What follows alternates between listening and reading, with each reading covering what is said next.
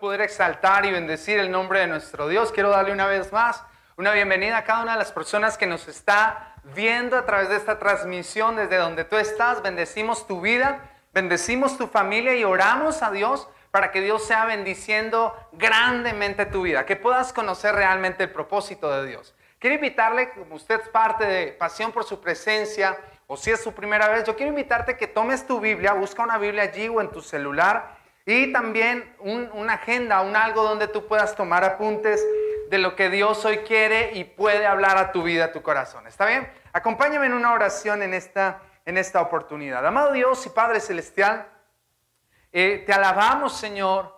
Te bendecimos porque definitivamente, Señor, lejos de ti nada podemos hacer, Señor. Sin tu presencia, Señor, no somos nada. Sin ti, Señor, eh, no podemos hacer nada, Señor. Y por eso hoy nos rendimos delante de ti, Señor. Y te pedimos, Señor, que seas tú en este día quien habla nuestra vida, a nuestro corazón. Yo bendigo cada persona, cada amigo, cada hermano que está allí en esta transmisión que nos está viendo. Yo te pido, Señor, bendice su vida. Háblale, Señor, de una manera especial. Que vuelva a casa, Señor. Que sea una buena oportunidad para que los traigas a ti, Señor. Te lo pido en este día, te lo pido en esta hora, en el nombre poderoso y maravilloso de Cristo Jesús. Amén y amén. ¿Cuántos dicen amén allí desde sus casas?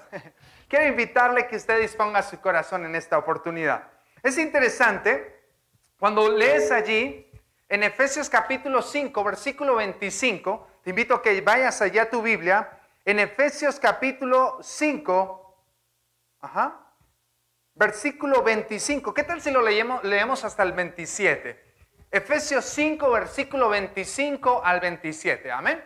Ok, y allí hay una, una relación bien interesante.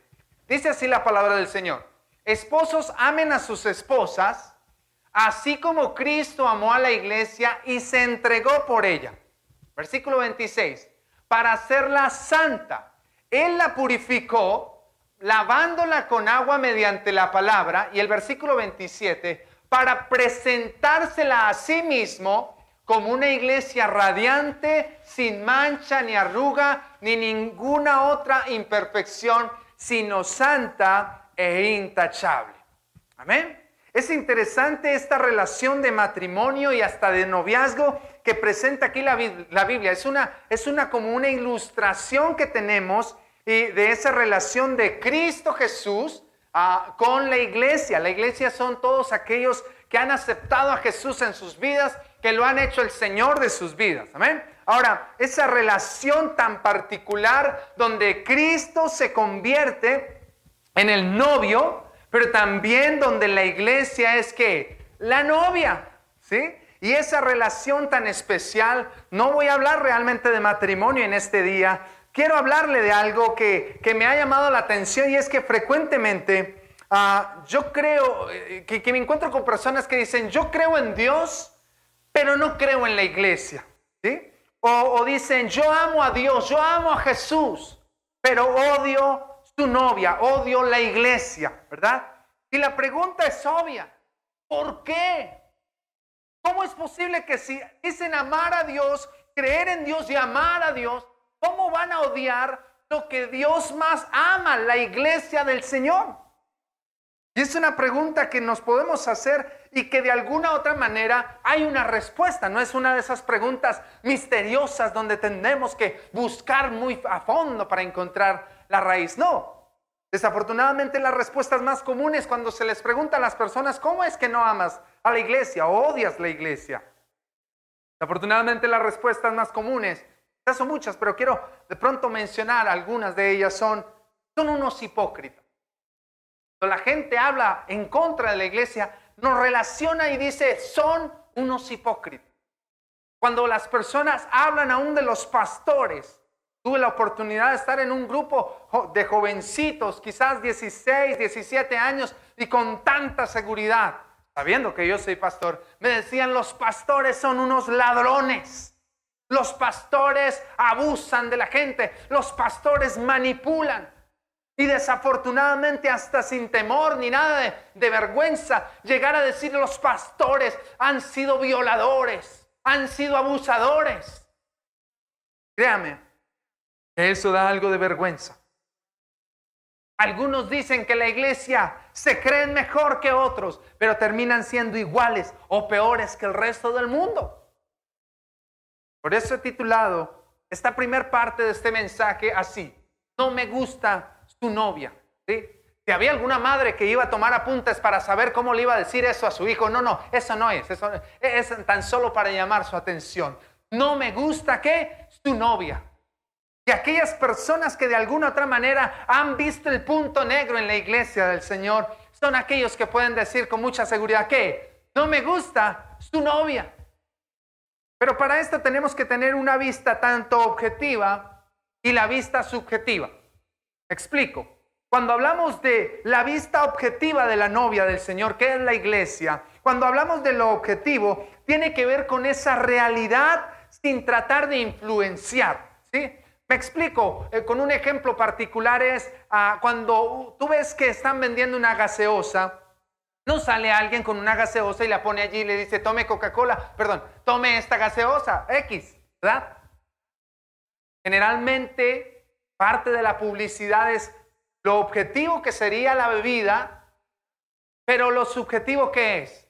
Si no es que sale alguien así guapo y atractivo como yo, diciéndole, tómate esta bebida que te hace ver no sé cómo. Eso es lo subjetivo. Lo objetivo es lo puntual, pero lo subjetivo es aquello que empieza a generar otras cosas aparte de lo que se está tratando. Y cuando vemos la, vista objetiva con respecto a la novia del Señor, si somos objetivos, nos damos cuenta de una realidad. Voy a hacer una pregunta y usted puede responder también desde donde está. Y es, ¿han ha habido pastores, ha habido pastores que han caído en malos manejos de dinero. Eh, eh, han habido pastores acusados de abusos sexuales. Han habido pastores aún acusados de violaciones. Han habido pastores acusados de manipular a los asistentes, manipular la palabra de Dios para sus propios beneficios. ¿Cuál creen ustedes que sea la respuesta a eso? Desafortunadamente, sí.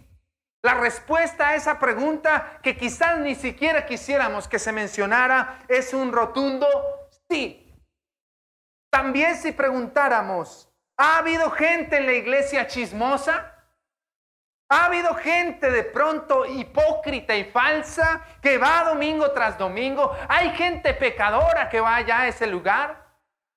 Ese es otro rotundo que sí. Un desafortunado, un triste sí. Pero si estás tomando apuntes, yo quiero que tengas presente esto que te voy a decir. El ser objetivo no nos lleva a negar la realidad. Escucha bien esto. Si somos objetivos, eso no nos lleva a negar la realidad en la cual se encuentra parte de la iglesia. Pero tampoco nos lleva a generalizar una triste y vergonzosa realidad. Te lo repito, si somos objetivos, o el ser objetivo mejor, nos lleva, no nos lleva a negar una realidad, pero tampoco nos lleva a generalizar, ¿verdad? Una triste y vergonzosa realidad. Personas que han sido víctimas podrían ser las personas que quizás sean más objetivas en esto. Personas que de alguna otra manera, eh, inocentemente, si es el caso, han depositado la confianza en una persona y de pronto esa persona X o Y de una iglesia les falló, posiblemente ellos podrían ser ah, muy objetivos porque directamente fueron afectados. ¿Sí? Pero pasa que cuando empezamos a ser subjetivos es cuando dejamos que el dolor y la desilusión empiece a cambiar lo objetivo de nuestras vidas y nos volvemos subjetivos. Entonces ahí es donde empezamos a ver, le pregunto yo, ¿todos los pastores son ladrones? No, toda la gente que viene a una iglesia es chismosa y es rencillosa y es, y es mala. No, Ahora, si tú de pronto que me estás viendo tienes algún algo contra la iglesia del Señor, porque alguien te falló, yo te pido no te desconectes en esta oportunidad. Y al contrario, esta es una buena oportunidad que Dios te está dando. No es casualidad que de pronto estés allí en esta transmisión viendo este video. Yo quiero decirte es, ten cuidado, guarda tu corazón. Y posiblemente tú puedas decir, pero pastor, ¿cómo se le ocurre pedirme que guarde mi corazón cuando ocurrió esto y esto y esto con mi familia? O esto mismo pasó conmigo. Lo subjetivo pone la realidad, pero influenciado por los intereses y los deseos que hay. Sí, ah, lleva a generalizar las cosas negativas de la iglesia creando de alguna otra manera ese sentimiento antagonista contra la iglesia, el que yo no quiero estar, el que no quiero ser parte de. Te lleva lo subjetivo de los, del punto, de, de pronto del lunar, yo llamaría más bien de la verruga que tenga la iglesia, te lleva de pronto a ser un antagonista contra la iglesia, contra los pastores y contra los mismos miembros de la iglesia. Dentro de ese mismo grupo de jóvenes que ese año tuve la oportunidad de tener, hubo una chica en particular que se me acercó y me dijo, no, pastor, yo no creo en los pastores, sabiendo que yo soy pastor. Yo le dije, bueno, bueno, bueno, pero cuéntame específicamente por qué. Porque me llama la atención, yo quiero saber por qué. Y recuerdo tanto que esta jovencita con tanta seguridad me dijo, pastor, con mi familia asistíamos a una iglesia muy sencilla, muy humilde. Ajá, y, y un día mi papá y mi mamá fueron a visitar al pastor. Ajá, y cuando llegamos a aquella casa del pastor, el pastor tenía un televisor impresionante, grande de no sé cuántas pulgadas. Y yo, ajá, y, y pues claro, pastor, la iglesia es pobre porque el pastor está comprando televisor. Apenas la miré, yo le dije, qué cubada. ¿Acaso los pastores tienen prohibido comprar televisor? ¿Acaso usted no sabe, señorita, que un pastor puede comprar a través de, una, de un crédito hasta un televisor enorme? ¿O si tiene un ahorro puede comprar algo? ¿Acaso está mal? Pero en ocasiones llegamos a generalizar y por situaciones que a veces ni siquiera tienen un fundamento, hemos tomado la decisión de decir, no me gusta tu novia. No me gusta la iglesia. Qué terrible es. Y yo quiero decirte algo. Cuando hablamos de que no nos gusta esa parte, sin duda alguna nosotros no estamos de acuerdo con la injusticia, no estamos de acuerdo con esas cosas que se hacen por debajo de cuerda. Claro que no. Las denunciamos, claro que sí. Pero algo importante es que Jesús mismo fue objetivo está con alguien, dígale, Jesús fue objetivo, no fue subjetivo. Si tú miras el Evangelio según San Mateo, capítulo 23, vamos a ver varios versículos allí. Mateo capítulo 23, del versículo 13 al versículo 15, Jesús sabía que uno de los que, o unos personajes como tal que estaban haciendo estorbo dentro de la creencia que había en el momento, eran los escribas y los fariseos. Y mire por favor su Biblia, allí en Mateo 23, del versículo 13 al 15 dice, ay de ustedes maestros de la ley y fariseos, hipócritas, les cierran a los demás el reino de los cielos y ni entran, ni, ni entran ustedes, ni dejan entrar a los que intentan hacerlo. Una vez escuché un pastor que decía, ni raja, ni presta el hacha, ni se quita, ni se hace a un lado. Pero en el versículo 14 dice, ay de vosotros escribas y fariseos, hipócritas, porque devoráis las casas de las viudas y como pretexto hacer largas oraciones, por eso recibís mayor condenación.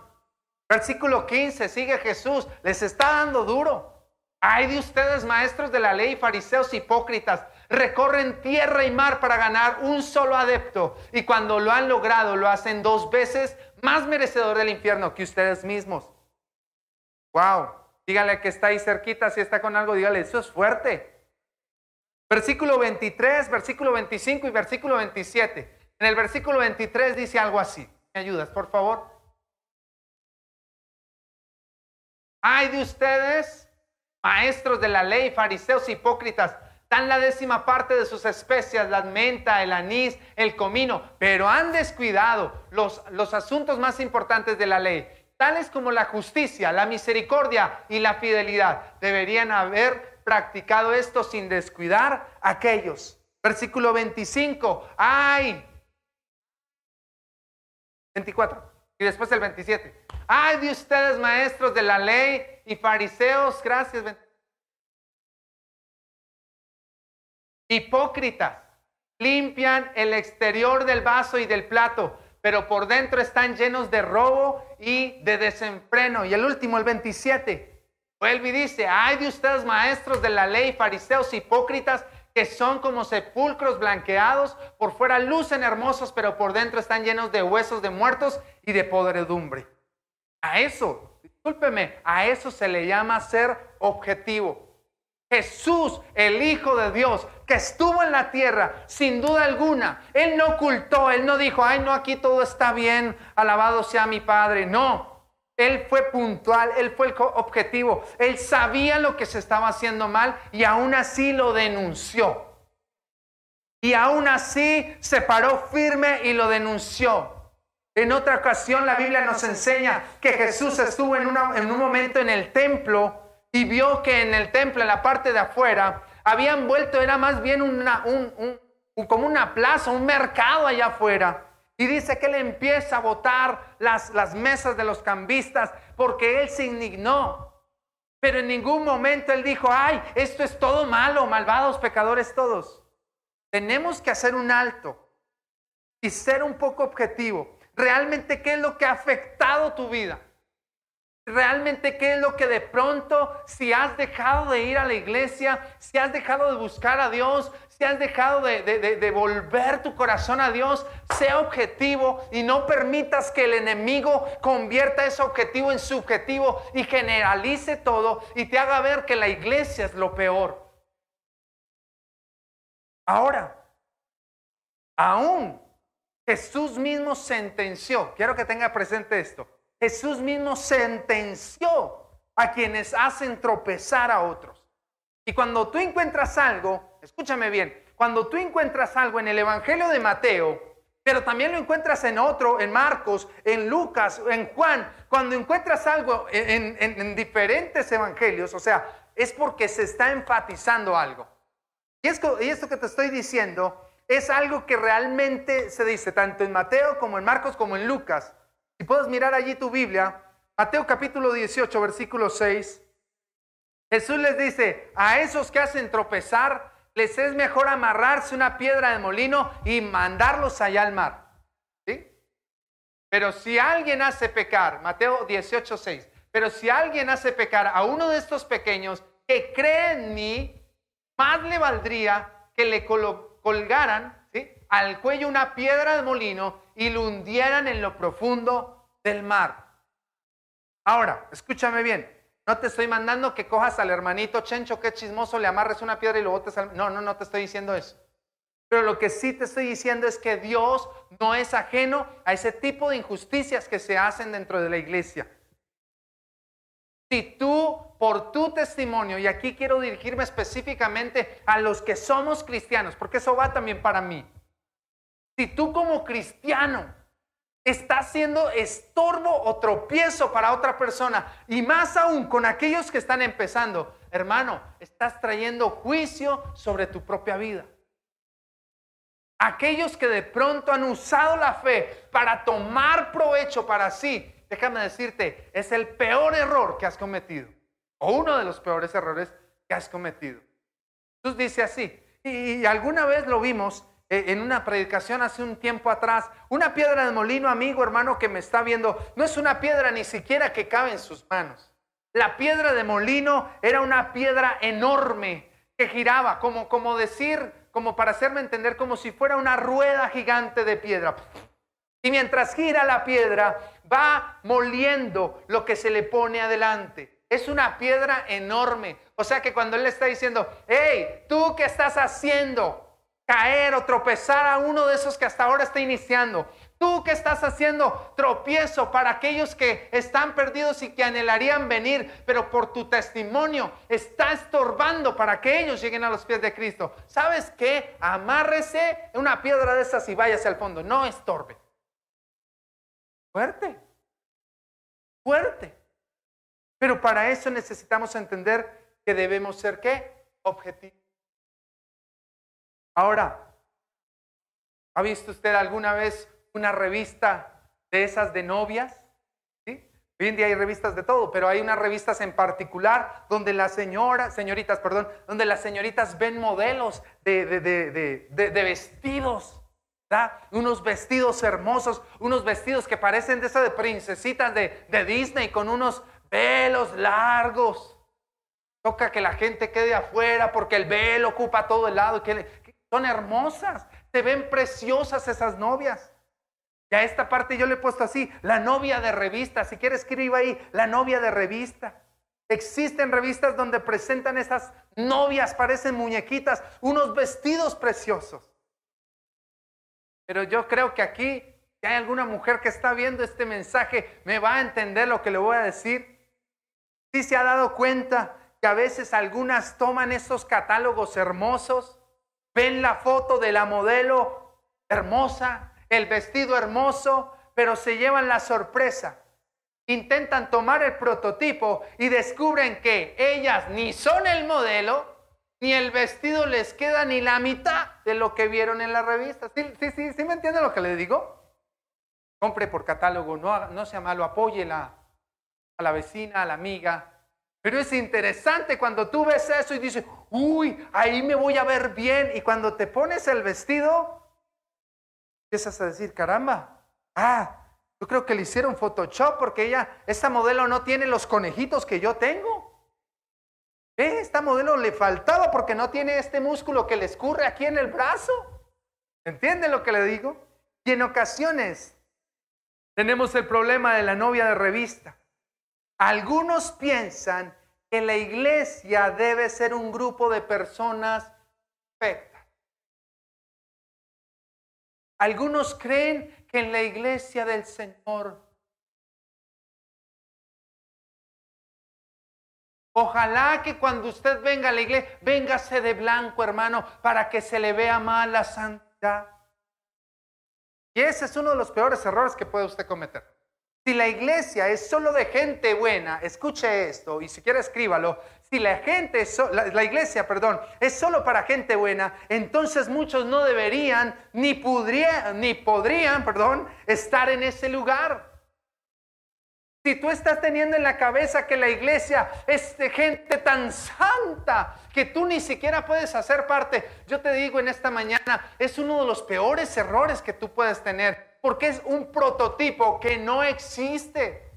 Cuando tú lees la palabra del Señor, allí cuando Pablo le escribe a una iglesia como la iglesia de Corinto, en la primera carta de la iglesia de Corinto, era una iglesia impresionante, fluían en los dones, habían dones de sanidad, don de palabra de ciencia, palabra de sabiduría. El apóstol Pablo lo describe así, una iglesia, mejor dicho, wow, pentecostal hasta donde no más. Pero esa misma iglesia a la cual el apóstol Pablo está escribiendo allí en su primera carta, es una iglesia que además de tener el mover tan precioso del Espíritu, también era una iglesia defectuosa. Perdóneme que lo digan esas palabras. Era una iglesia donde habían envidia entre los hermanos. Era una iglesia que aún el apóstol Pablo tiene que denunciar un caso impresionante que lo indignaba. Y era que un hombre se había metido con su madrastra y todos en la iglesia, ay, gloria a Dios. Pablo fue claro en decir, están mal. La iglesia, escúchame bien, la iglesia no es de personas perfectas. Quienes piensan de esa manera son quienes consideran o se consideran justos o se consideran super espirituales, pero que a la larga, escuche, son descalificados por su propio juicio. Pasión por su presencia solo los ungidos están acá. Sería tan absurdo. De hecho, en alguna ocasión, Marcos capítulo 2, versículo 25 al 27, hay un momento donde, donde a Jesús lo invitan a comer. ¿Mm? Está Jesús de fiesta, ¿eh? Como que le gustaba. Marcos capítulo 2, versículo 25. Oh. Marcos o Mateo. ¿Vale? ¿Vale? Ah, ok. Del 15, del 15, del 15. Sí. Marcos capítulo 2, versículo 15. Disculpe, me equivoqué aquí. Sí, creo que es el 15. Sí. Dice así la palabra. Sucedió que estando Jesús a la mesa en casa de Leví, escuche esto, muchos recaudadores de impuestos y pecadores se presentaron con él, se sentaron con él, perdón, y sus discípulos, pues ya eran muchos los que le seguían. Sigue, por favor, el versículo 16. Cuando los maestros de la ley, que eran fariseos, vieron con quién comía, les preguntaron a sus discípulos, ¿y este come con recaudadores de impuestos y con pecadores? Versículo 17. Al oírlos, Jesús les contestó, eh, les contestó, no son los sanos los que necesitan médico, sino los enfermos. Y no he venido a sanar, a, a llamar a justos, sino a quienes, a pecadores. Quisiera leerle este mismo pasaje en la nueva traducción viviente. No lo tenemos ahí en la pantalla, pero permítame, lo leo en este. Dice, más tarde Leví invitó a Jesús y a sus discípulos a cenar en su casa, junto con muchos cobradores de impuestos y otros pecadores de mala fama. Y me encanta que esta versión entre paréntesis resalta esto. Había mucha de esa clase de gente que seguía a Jesús. ¿Qué clase de gente? ¿Los puros? ¿Los perfectos? No, dice que era la peor calaña. Oiga, ¿con quién se anda metiendo Jesús? Versículo 16, cuando los maestros de la ley religiosa, que eran fariseos, lo vieron comer con los cobradores de impuestos y otros pecadores, preguntaron a los discípulos, ¿por qué come con semejante escoria? ¡Qué boleta! Y si tú crees que la iglesia es para gente buena, estás totalmente equivocado. Ahora, la otra parte de la novia de revista son aquellos que piensan que la, iglesia es un grupo de personas malas, pecadoras, perversas. Si aceptamos ese pensamiento, es, es, aceptar una verdad a medias. Escúchame bien. No nos podemos casar con la, con la novia de revista que es perfecta, santa y pura. Esa donde todo es aleluya y no se dice ni siquiera el nombre, sino hermana, hermano. ¿Eh? Qué lindo. Si nos casamos con la otra novia de revista, que es la perversa y la más mala, déjame decirte, es aceptar un pensamiento, una verdad a medias. Y acuérdate que una verdad a medias es que una gran mentira.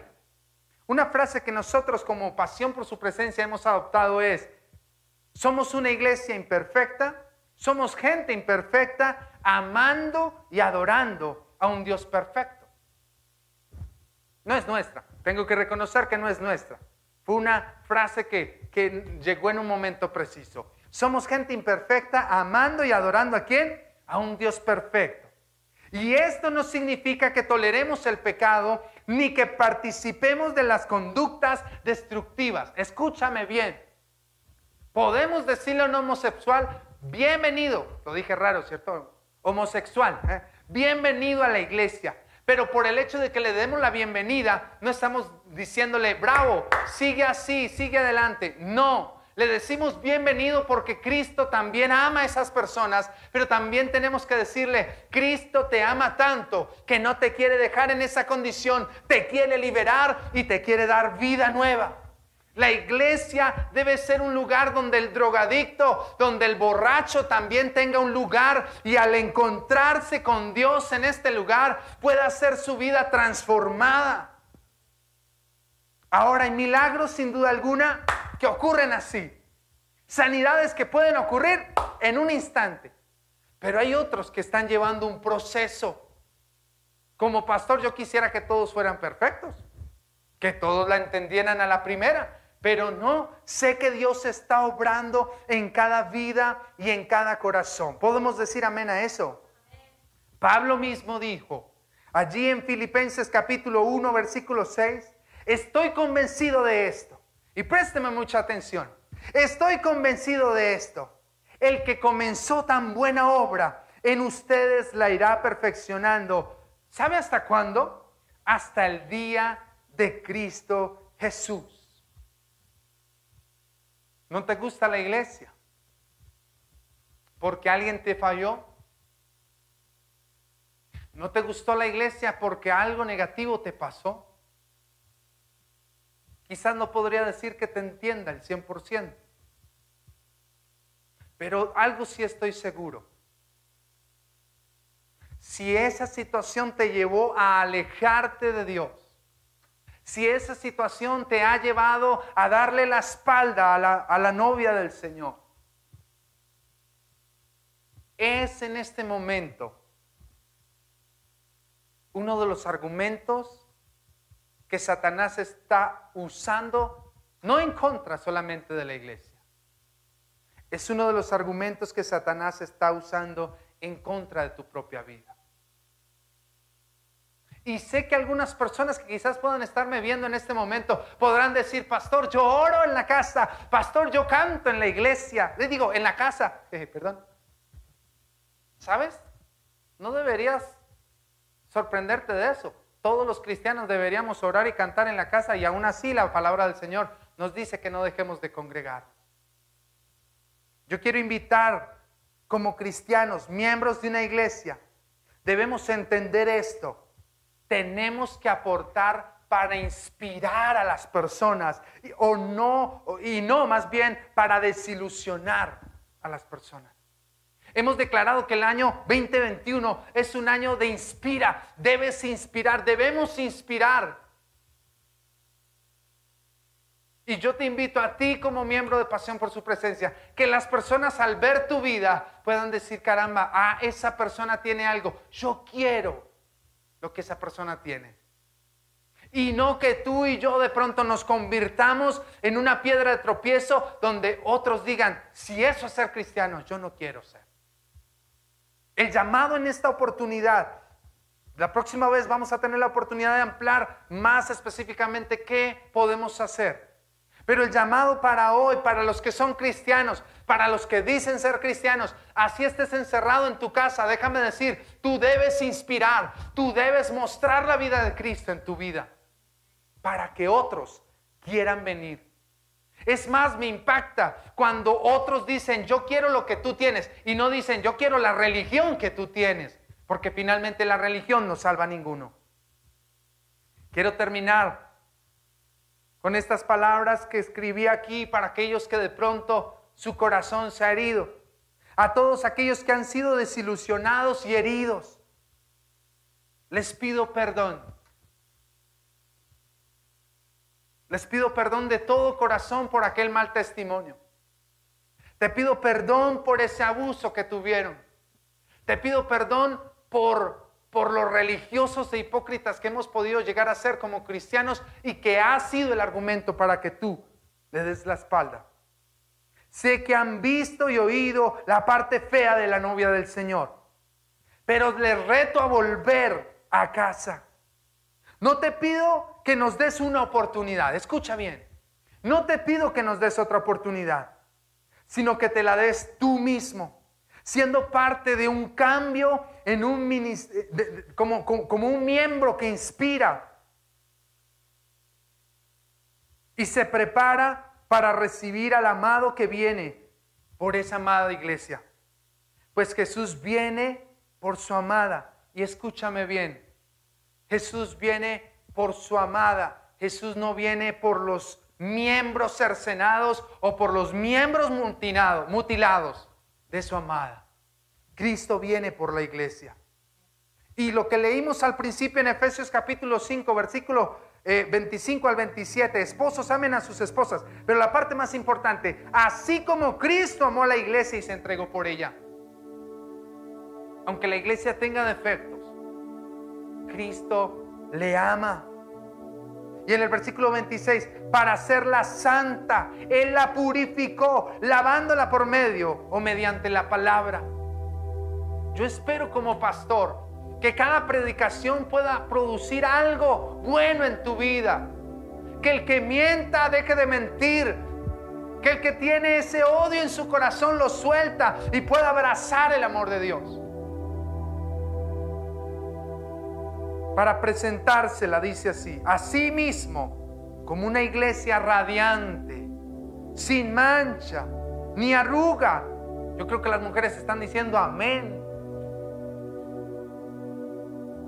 Ni ninguna otra imperfección, sino santa e intachable. Hay un lugar para ti. Esta no es la última iglesia. No pretendo decirte que seamos la mejor. Pero yo quiero decirte, esta es una iglesia donde tú puedes crecer. Esta es una iglesia donde si tú necesitas un cambio y necesitas una ayuda, cuenta con nosotros. Cuenta con una iglesia que está dispuesta a inspirar. Y ese es el reto que tenemos en este año. Y así cierren una y otra vez la iglesia. La iglesia sigue avanzando. La iglesia no se detiene. La iglesia continúa e inspira. E inspira. Bye.